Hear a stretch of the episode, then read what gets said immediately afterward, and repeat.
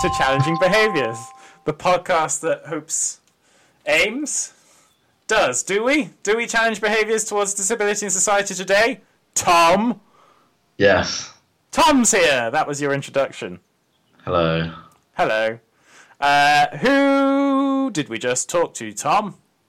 Dr. Frances Ryan, Who's who that? is a journalist who wrote Crippled Austerity and the Demonization of Disabled People, which is out on the 11th of June. Out of 11th for June. I think that might be the first plug we've ever done. I think so. It might actually be. Plug. Or might have done with Dan White. He talked about Department of Ability, but it didn't have a. It wasn't released at that point. So it might technically be our first ever plug. Nice. Twenty nine episodes in. What did Uh, we talk What we talk about? We talked about austerity. We talked about education a lot, uh, and kind of the public kind of discourse. The word? No. Attitude. Yeah. I think discourse works. Discourse works. Discourse. Discourse works. Soundbite. Discourse works. Um, towards uh, people with disabilities. Uh, it was really interesting, fascinating talk. Um, so enjoy or Yeah. don't. Do what you want.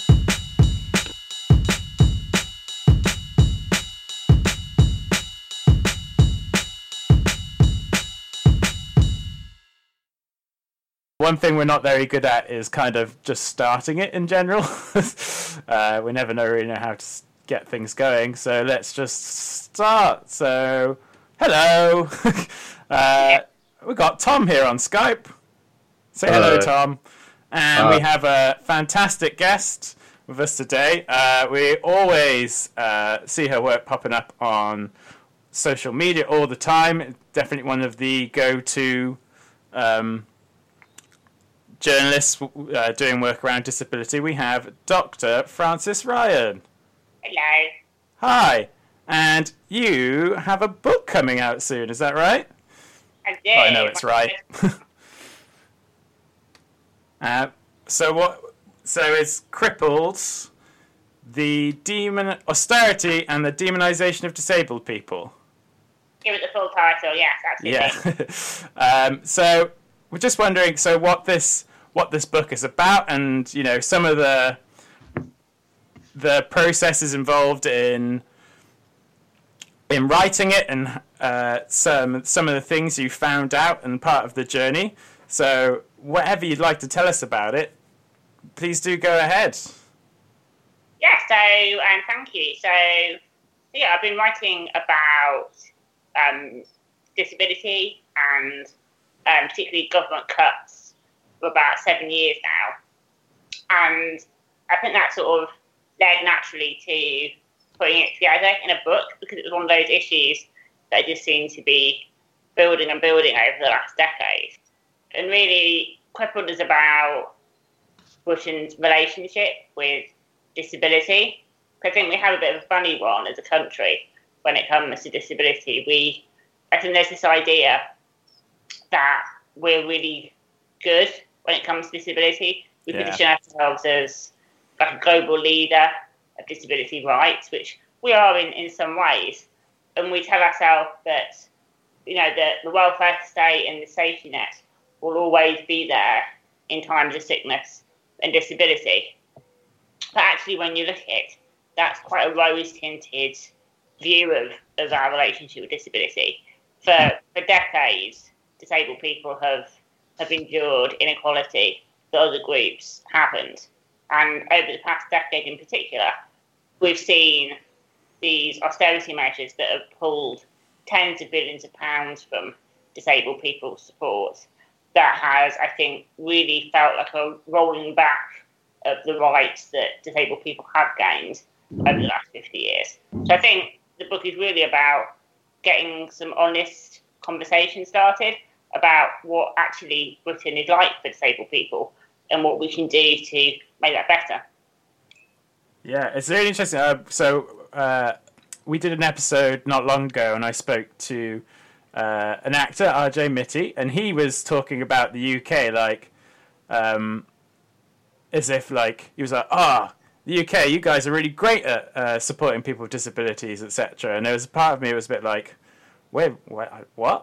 I don't know if, you know, um, I don't know how you've you've got this kind of idea. I didn't say it at the time because I was a bit like, oh, it's RJ Mitte. I'm a bit starstruck. um, it's really interesting. Um, and we've also spoken to Ian Birrell, who said something similar, where a lot of countries expect the UK to be um, really supporting people with disabilities in like the best way in the world, maybe. Um, and that's simply not the case. Uh, why do you think that? Why do you think people expect the UK to be on the forefront of supporting people with disabilities? I think, in, I think in many ways we have been. I think Britain, you know, compared to somewhere like the US, you know, we've always had, you know, a European model of uh, of a welfare state that has, you know, a decent stretch, and we've seen, um, you know, say over the last 60, 70 years, you know, basic stuff like the the development of the NHS as a as a model for being there in times of sickness, no matter how uh, poor or wealthy you are, um, for the point of need. And then over the past, through the 1990s, we've seen really um, sort of groundbreaking inclusion for disabled people in various parts of society. We've seen, you know, basic stuff like laws that enable us to not, not be, in theory, discriminated against when it comes to employment or, or transport or education. And we have social security, like disability living allowance, which was introduced in the 90s to help us pay for the extra costs of disability. We've had independent living movements through the 70s and 80s that have helped push disabled people um, away from living in institutions and care homes into being able to live in their own homes like anyone else. This was never perfect, but there was certainly a direction, I think, where these gains were being made. And I think what struck a lot of disabled people, particularly those older than me who lived through those hard fought gains, that actually the past 10 years have been particularly worrying because we did make these gains. People, generations fought for these gains, and Britain has positioned itself as, you know, a, a world leader.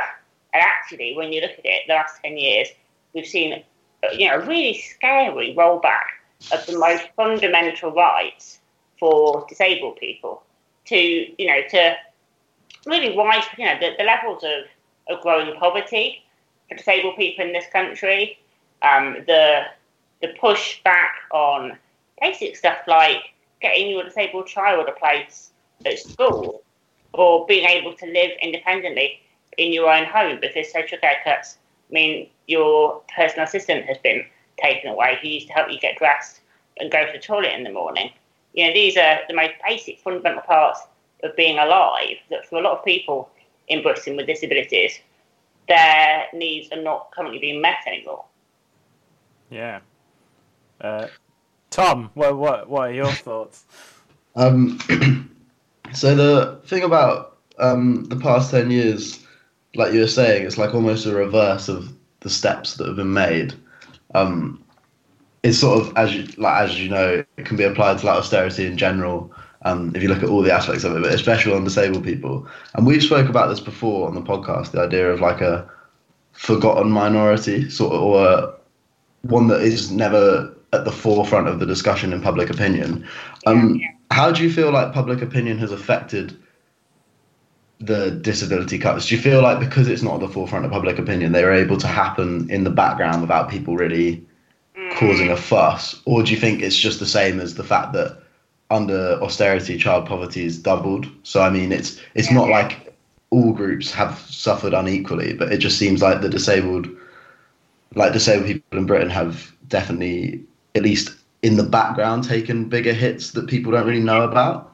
Yeah, yeah, completely. I think absolutely, it's it's what's happening to disabled people is absolutely part of a of a widespread rollback of, of the state. As you say, child poverty is, is a huge issue that's developed because of that. And, and that, that's really because there are certain groups of society that rely on the state more than others. Yeah. When you're a child, you need support, particularly if you're from a low income family. And if you're disabled by definition, you're going to rely on more parts of the state than someone who's healthy, generally. And I think when it comes to disabled people, as you say, I think there's a few issues that, that mean disabled people don't necessarily catch the attention of the wider public. I think part of it is is the fact that we're quite uncomfortable, I think, still as a country when it comes to talking about disability. I think it's quite scary for a lot of people. It seems it seems quite separated from everyday life. We don't necessarily like to think of it. It's a bit like one of those things that you think happens to other people and you don't want to think of it in terms of something that's related to your own life. Yeah. But actually, disability touches so many of us. You know, there's about 12 million people with some sort of mental health sickness or disability um, in Britain. There's about 7 million family carers who are looking after elderly or disabled people. None of us know at any point whether we're going to get sick or disabled. So it's not like this is a niche issue, but I think it's still portrayed a lot of the time like it is just some sort of a, a real sort of, um, you know, other people rather than actually we're all in this together. This is part of society, and what affects disabled people affects us all in, in, in some way. Yeah, we've Yeah. had a guest before who's described disability as the only minority that anyone can suddenly become a part of. Yeah, it's a good point. Yeah, and I, and I think I actually talk about that in the book. I talk about this. You get this phrase, don't you, with um, some disabled campaigners talk about how you're the not yet disabled to try and you know motivate people to to care ultimately. Like you might not need out of work sickness benefits now, but that idea that actually tomorrow, you know, you might sadly get cancer or you know be in a car accident and suddenly you're not able to work um, for the foreseeable, and suddenly you will need out of work sickness benefits.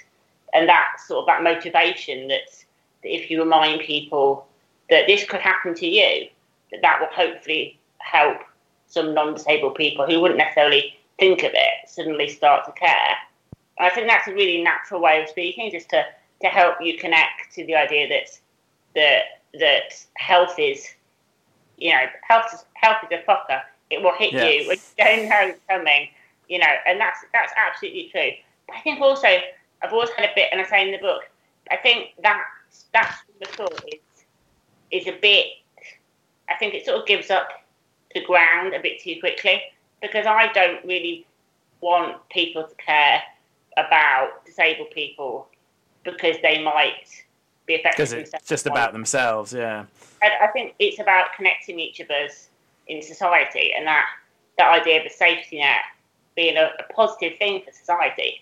That when we're healthier, we pay our taxes, and we support each other in these times of need. And then if you get sick yourself, that safety net will be there for you. And if you don't, you've still contributed in a way that's helping your fellow uh, member of society to live a, a decent, dignified life.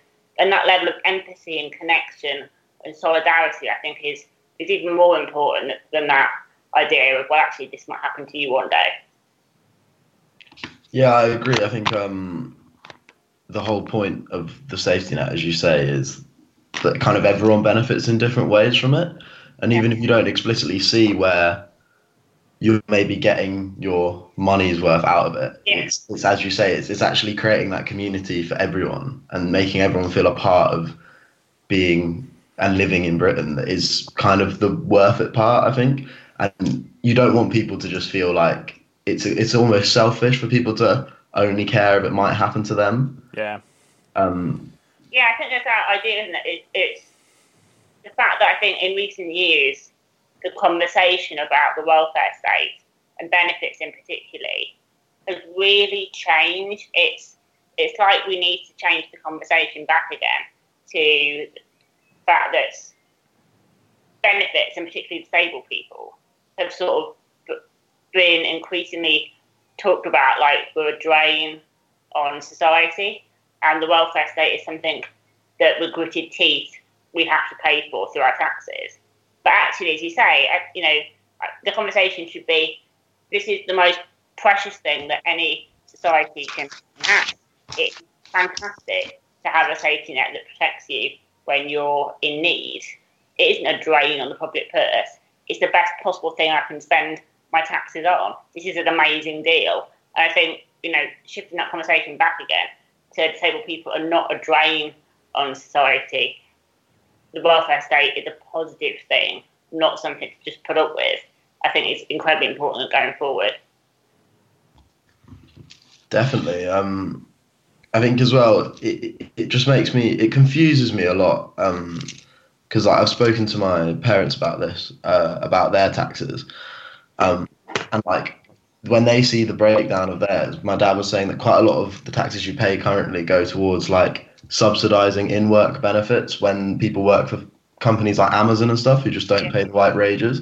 And for some reason, still, as you say, like it, it's seen as like benefits grounders that are the issue, and that's where my taxes are going. When it's like there's so many bigger issues of like what what is actually wrong in society, but it's just like how can we scapegoat any particular opportunity? And I feel like disabled people especially have that idea that they're not contributing to society at all, so they're a complete drain of my taxes, which is we spoke about on the podcast tons before, but that opinion in itself is sort of self fulfilling. If we as a society believe that a certain group of people cannot contribute, then we won't enable them to contribute. When actually, we've seen it in our work, Jack, and I'm I'm sure you've seen it all over.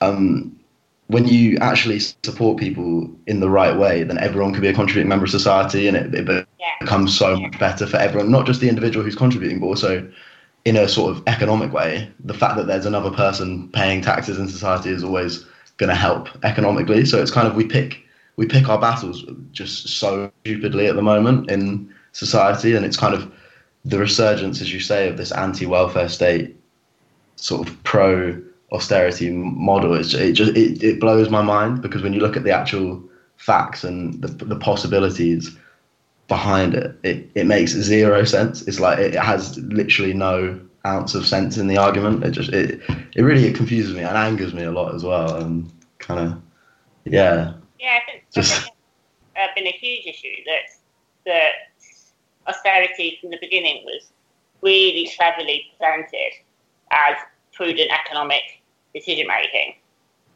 and that if you cut money that from the state, that that was sensible, and people who wanted to fund public services were you know, unrealistic and outlandish.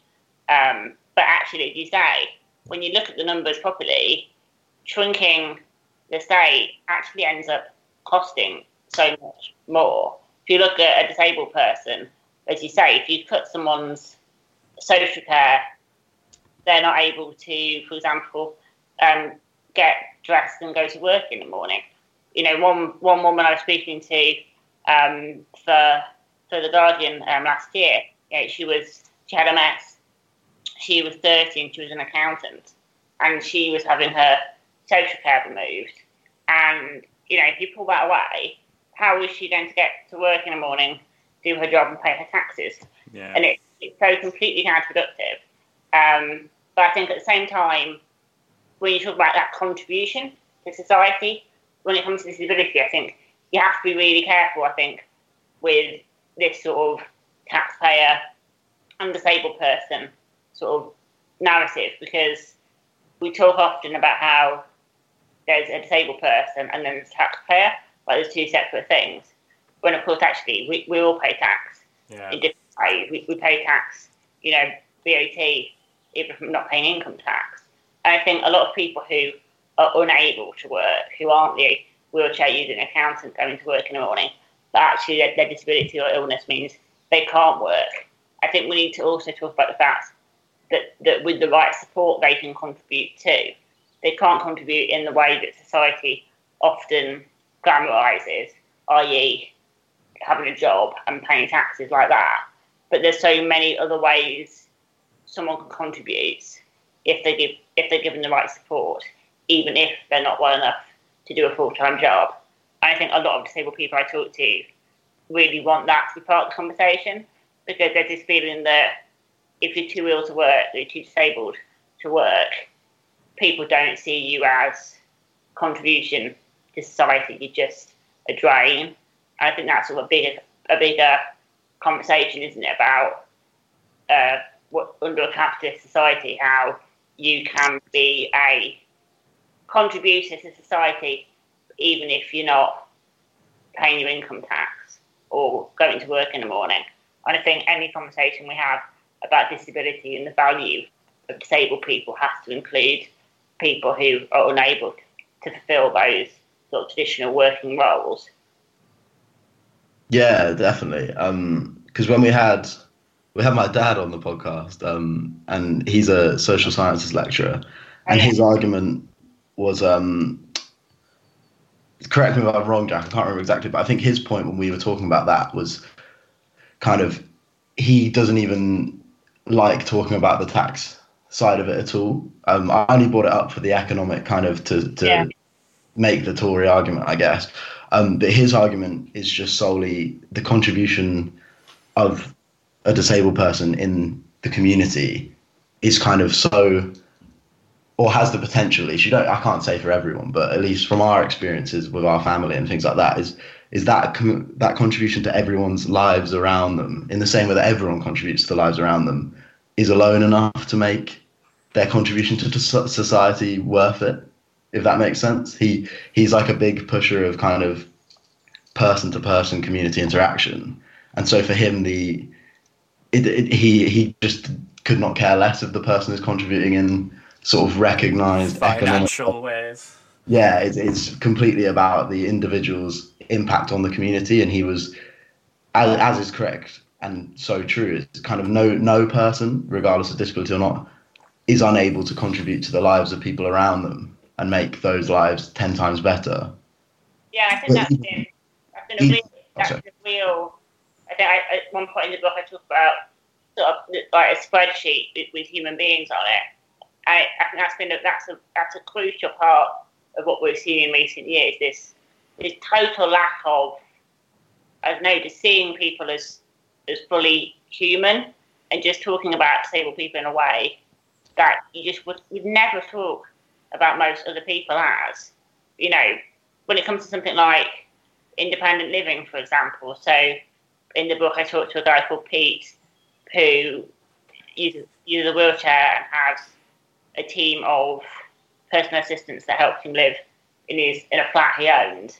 He was he was thirty, and when his social care was cut back, he was no longer safe to live at home by himself, and he ended up having to sell his flat and move into a care home for the elderly at thirty, um, and that idea that you know the council is sitting there with, you know, in all honesty, incredibly small budgets now they've been cut by uh, Westminster.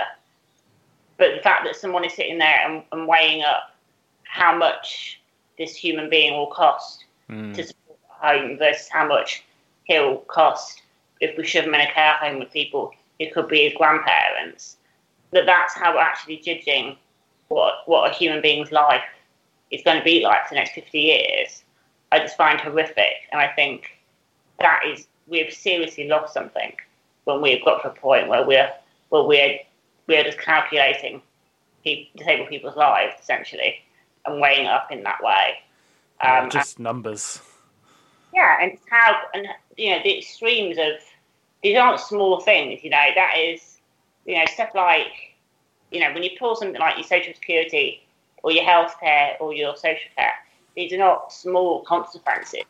That is, you know, if anyone listening to this can just imagine for a second someone from the council turning up and saying, you've got to sell your home and you've got to go and live in an old folks' home when you're 30.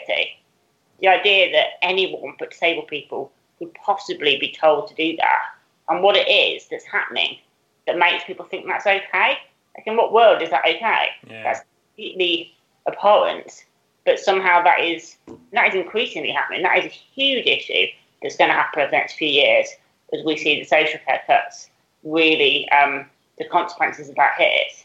I think we really we seriously have to think about what on earth we are doing that when that becomes a normal state of affairs, because that is not normal and a wealthy developed nation should be seriously panicking when that becomes a normal state of affairs, I think. No, so, definitely. Yeah, sorry, Jack. No, you go ahead. Oh, oh um, I was just gonna say uh, on that note, um, bring it into something my mum said. I think she said it on the podcast, um, where she talks about imagined future and how when she kind of looks at her five children, the four of us who weren't classed as disabled sort of had these amazing imagined futures from the moment we started nursery even. Yeah. There's sort of the belief we can achieve anything. But then for Connor, it's like school, the opportunity to work, just opportunities in general. There's like no sort of correspondence. They don't really relate.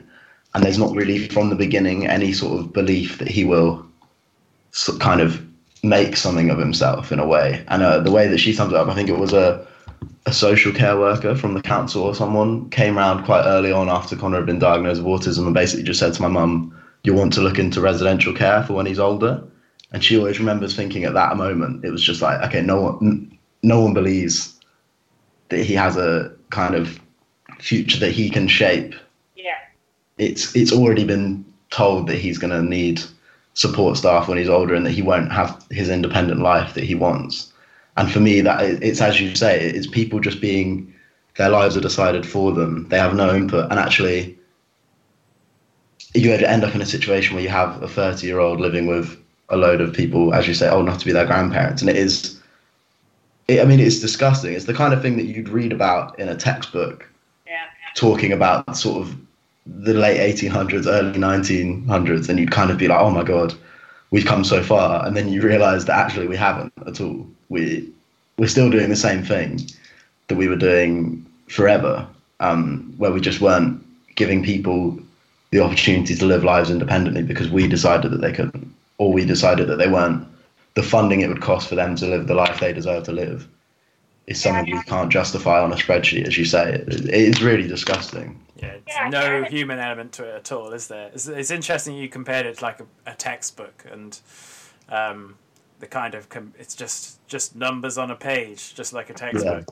Um, so, what do you think we can do to to? So you talked about like there's just a lack of kind of human connection, etc. What do you think we can do to encourage that uh, kind of human connection and remi- remind people that these are people? Um, Yeah. whose lives we're not we, the powers that be, are Yeah. um, you know dealing with. Yeah, I think, I think there's a, I mean, I, I end the book with um, some some suggestions because it was really important for me to, to have a sense of sort of, of, of hope, if you like. So I think it's really important not to sanitize what's happening, um, but at the same time, when you talk about really difficult things, I think it's so important to have a sense of that this isn't inevitable, that actually there is hope there Mm. because things can change. We've seen over the past few decades what incredible progress can happen for disabled people if certain policies are put in place, and and that creates a, a real sense of, of of possibility, I think, and that that yes, we've had this rollback over the last decade, which is incredibly serious, but with the right changes, we can absolutely make that make, make that ground again and, and make more progress. I think there's various ways of doing that. I think I think one issue that I think is really important that we don't often talk about um, when it comes to um, austerity is the general inclusion and representation of disabled people. Um, I think the fact that whether you see disabled people in everyday life has a huge impact on how easy it is for governments to make policies that harm us. I think the fact that you still rarely see disabled people in positions of power. There's only a handful of um, disabled MPs, for example. Um, you very rarely get disabled people fronting the large disability charities in this country. There's still low disability employment rates compared to non-disabled people. There's increasingly um, exclusion of disabled children in schools, so that when you grow up, you're not necessarily in a classroom with a disabled person, so you can spend, you know, the first decade or 15 years of your life not coming into contact with the disabled person.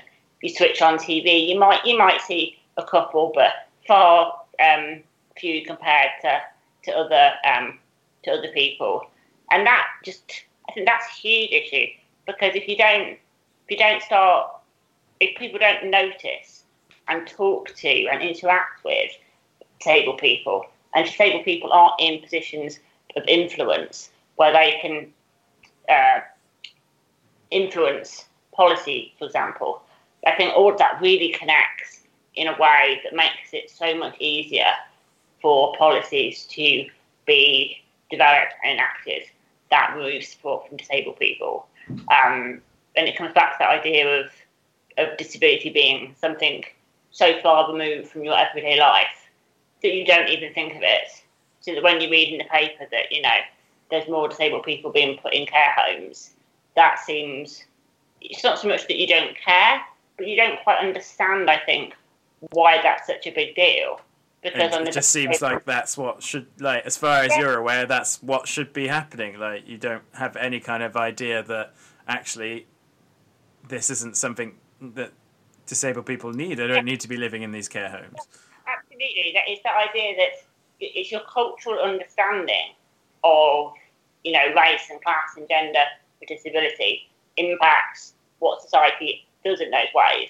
And as you say when it comes to disability you know, I, the average disabled, non-disabled person, honestly, I think a lot of people would think it's completely normal for disabled people to not have a career or sex or live alone or to want to have kids.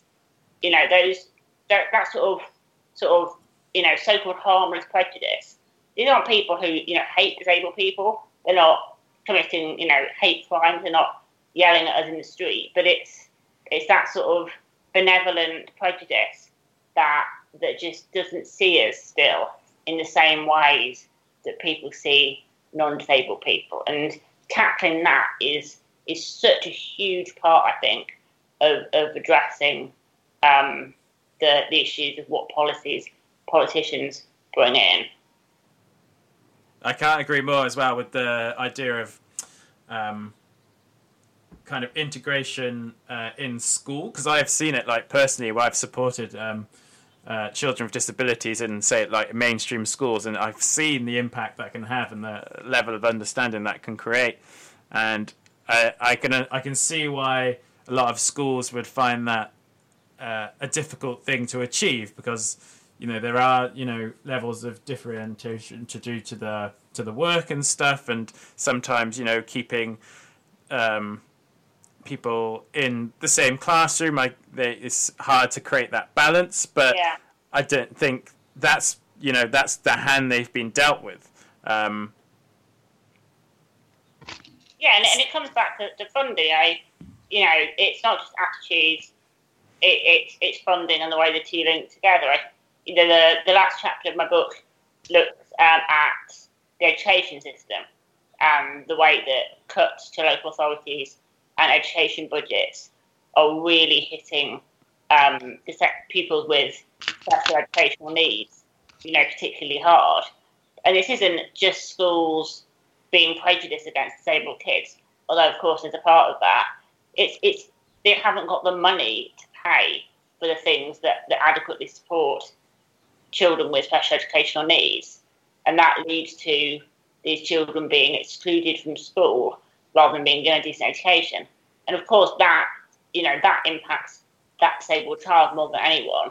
But it, it impacts the whole class because, as you say, if you if you just don't have children who are who are different than you in your class, that impacts you know your your whole perception as you grow up. So having that that inclusion of disabled children and the right support for them when they can be in mainstream education which many can, um, you know, is a hugely important thing. I think that that rollback of the inclusion of disabled children rather than the segregation of us into separate schools when it is not in any way necessary is a really huge thing that we're seeing at the moment. A lot of parents of disabled children are having, you know, really tough fights with their local authorities to just get their kids an education. Um, so I've also to kind of go back a little bit uh, in terms of schools and things. Um, I don't think that a lot of teachers in mainstream settings are they don't receive much training. I don't. I, I can't actually say this for sure, but just based on what I've seen, they don't receive any kind of training on how to work with um, children with disabilities, and that is why there's this often, you know, and teaching assistants was where I was may have a bit more experience in that, and this is why they're often kind of sent out of the classroom to work individually, um, mainly because I think a lot of teachers just aren't sure what they need to do to kind of make the work more accessible, etc. Um, and there's a real interesting thing there where the the teaching assistants who um, get to work with uh, children on a more emotional level and make those human connections, etc. Whereas mm. teachers are a bit more kind of um, removed from that, and it kind of just kind of encapsulate what you've been saying that a lot of this is due to just a lack of connection in, uh, in like society between people and people with disabilities, and only those that who have like close experience uh, seem to be those that seem to be raising their voice about it. Yeah, I think I think what you mentioned there about about teachers and teaching assistants is a massive issue. I think we've seen, haven't we, across the board, the way that that in many schools, when budgets have been slashed so deeply that teaching assistants are often the first to go. And those teaching assistants, you know, really support kids who aren't disabled but just need, you know, some more help because, you know, they're they're having difficulties at home which which naturally affect their ability to learn. But when it comes to children with special educational needs and disabilities, you know, take deaf children, for example. So in the last four years, teachers of the deaf, so they're essentially just assistants that, that help a deaf child interact and learn at school. Teachers of the deaf have, have um, been cut, I think, one in ten have been removed from schools, is the latest stat. And I think, you know, that's sort of, I cannot imagine what it feels like to be a deaf child in a school who has lost the person who was helping you sort of understand and integrate and learn um, each day at school. And when that's removed, there's no way the best teacher in the world would not be able to substitute that. Disabled children need that one-on-one a lot of the time at school, whether it's because you're deaf, because you have autism, or like me when I was going up at school, I used a wheelchair, you know, needed someone just to help me get around the school. If we don't have that, there's no way of us being able to to learn and fulfill our mm. educational potential at school.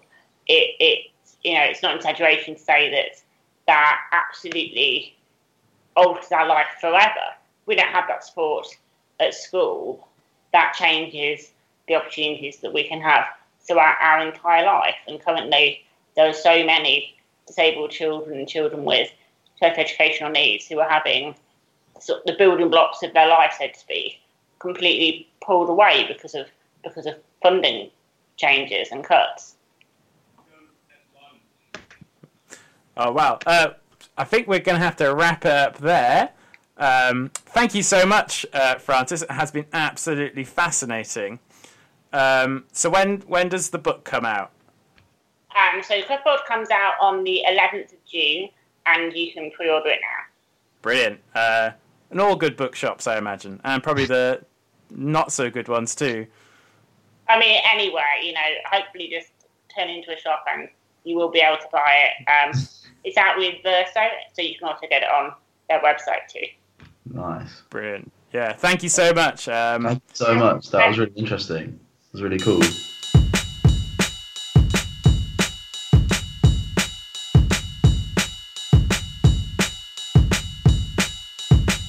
Holy shit! what a conversation! Whoa!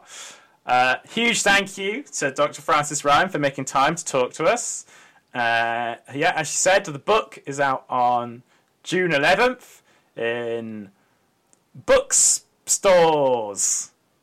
All good bookstores. All if good. it doesn't have it, it's not a good bookstore. That's exactly. what I would say. exactly. And you can also see her work in The Guardian, and you know, well, she's freelance, so you can find her anywhere really. But Guardian is a weekly column, I believe. Um, so, anything, any other business, Tom? Um, I guess just thank you to Dr. Frances Ryan. Um, I found that incredibly interesting. Um, I guess we can echo what she said about how, as a society, we all need to take kind of more. If we, if we don't allow people to be excluded, then they won't be excluded on all levels. So I guess just echo the inclusion point she made at the end. Yeah, so listeners, do that. Even though most of our listeners are going to be people who do do that. Who already do, you said do do. We're preaching to the converted, but um, I thought that point was just really interesting to take from it. If you take anything from this podcast, if you've just stumbled across this- it as a whole? a whole, For whole- all 29 episodes, just take that Yeah. one thing. as they say, in- inclusion's good. That's what they say. That that old adage, inclusion is good. Yeah, I'm um, gonna one up you there, Tom. I'm gonna say inclusion is pretty good. whoa, I, I wouldn't go that far. Cool. Joking. I'm joking. You absolute TC clown. Biggies. I could I struggled to think of someone that says jokes then. Clown. You're a clown, Tom. Comedian. Eh, I feel like I need to get that kind of creepy vibe in there though as well. Okay. Okay. All right. Well, Uh, Tom, say something cool. Inclusion. It's pretty good.